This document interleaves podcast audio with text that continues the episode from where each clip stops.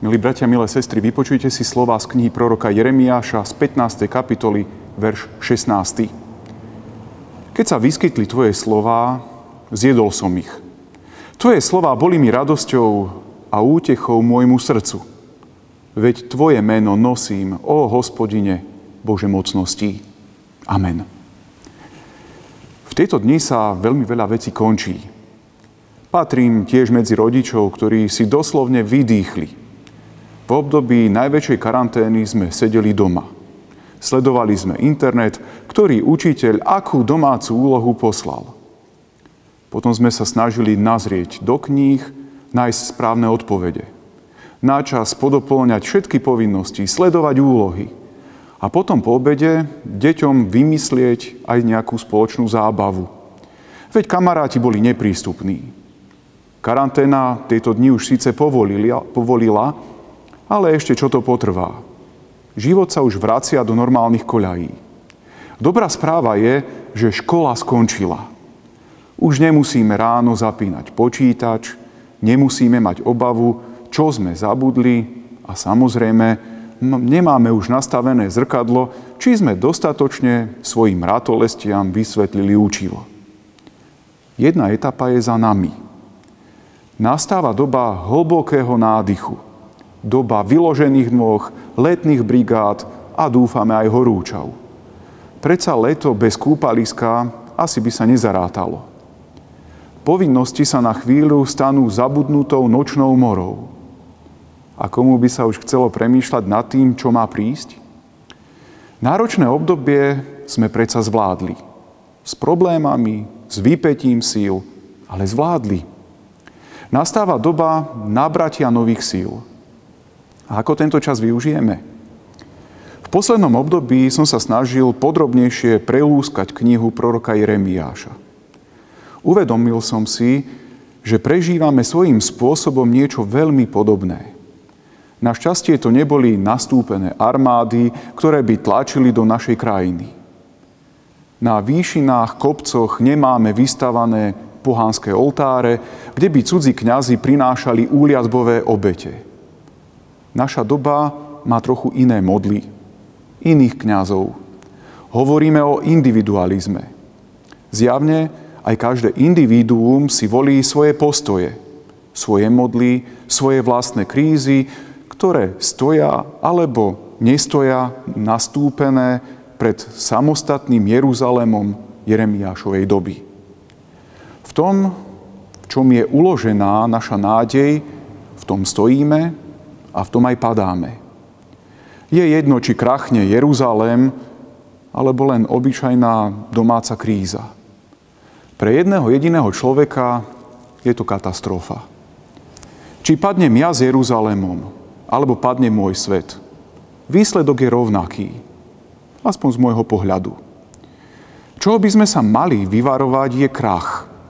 Krach, ktorý môžem priniesť ja druhému človeku. Na toto by sme sa mali sústrediť. Do centra našej pozornosti by sa malo dostať spoločenstvo.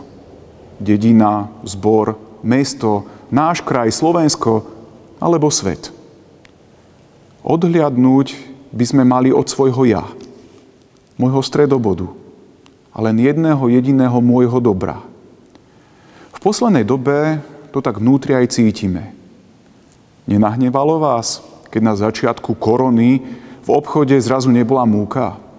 Že dôchodca pred vámi kúpil 12 chlebov. A dúfam, že aspoň tým chcel vypomôcť všetkým svojim blízkym, ktorí sú v jeho vchode, aby oni nemuseli riskovať. V tých ťažkých chvíľach sme sa vedeli zjednotiť, aj spojiť. Keď je problém, zrazu všetky výhovorky sú zbytočné. Zrazu my vieme obetovať zo svojho Vieme to byť jeden pre druhého. Priam povzdychneme, že v tom všetkom zlom sa udiali aj dobré veci. Výhoda je tá, že to stále vieme. Ešte stále sme tu jeden pre druhého, ešte stále vieme počúvať jeden druhého.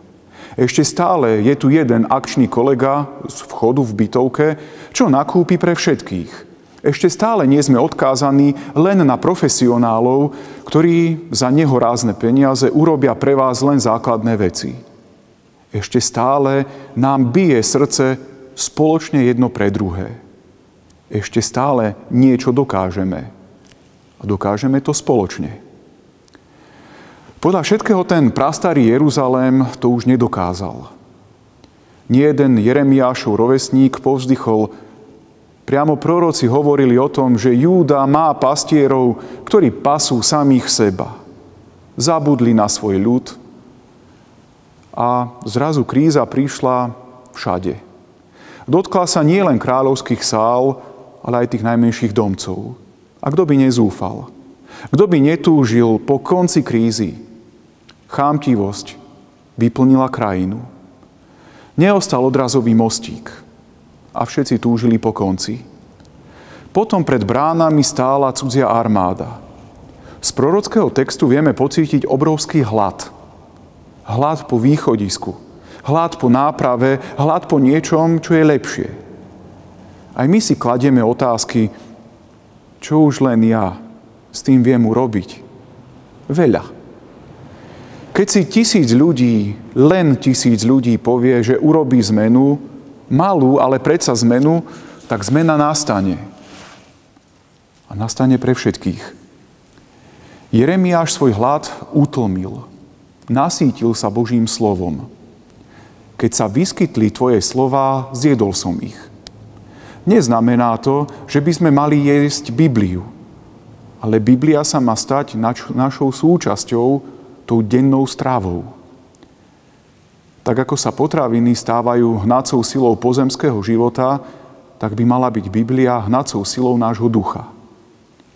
Ak si vpustíme do osobných životov alebo všeobecných kríz Božie slovo, keď sa stane súčasťou nášho bytia, myslí, srdca, života, pomaly sa zmenia spôsoby sveta. Ale môže to byť pomalé. Môže to byť zložité. Ale ak začne jeden, pridá sa druhý. Nenechá sa odradiť a ukážu svetu alternatívu. Potom sa pridá tretí, štvrtý, desiatý, stý alebo tisíci. A to už je množstvo, ktoré zmenu robí. Tak poď, počujme dnes to slovo Božie. Lebo sa vyskytlo. Nech sa vyskytne aj u mňa, u teba. A spoločne sa nechajme zmeniť. Možno sa pridá aj ten druhý, ale je čas na zmenu. Ťažké veci sa končia, ale vďaka pánovi sme ich zdolali. Tak vykročme s Bohom, s Jeho slovom a vykročme správne. Keď sa vyskytli Tvoje slová, zjedol som ich. Tvoje slová boli mi radosťou a útechou môjmu srdcu. Veď Tvoje meno nosím, o hospodine, Bože mocností. Amen. Pomodlíme sa. Pane vekov, Tebe ďakujeme, že tie Tvoje slova sú aktuálne pre nás aj v tých našich osobných krízach. Že stále sa prejavuješ ako ten, ktorý to s nami myslí dobre a dáva nám dobré rady. Tak ťa prosíme, aby si Ty otvoril naše uši, naše srdcia, aby sme dobre dokázali počúvať podľa Tvojich rád, Tvojho slova si napravili život nech sa stane našou súčasťou nášho myslenia, našich postojov, nášho života tu, na tejto zemi.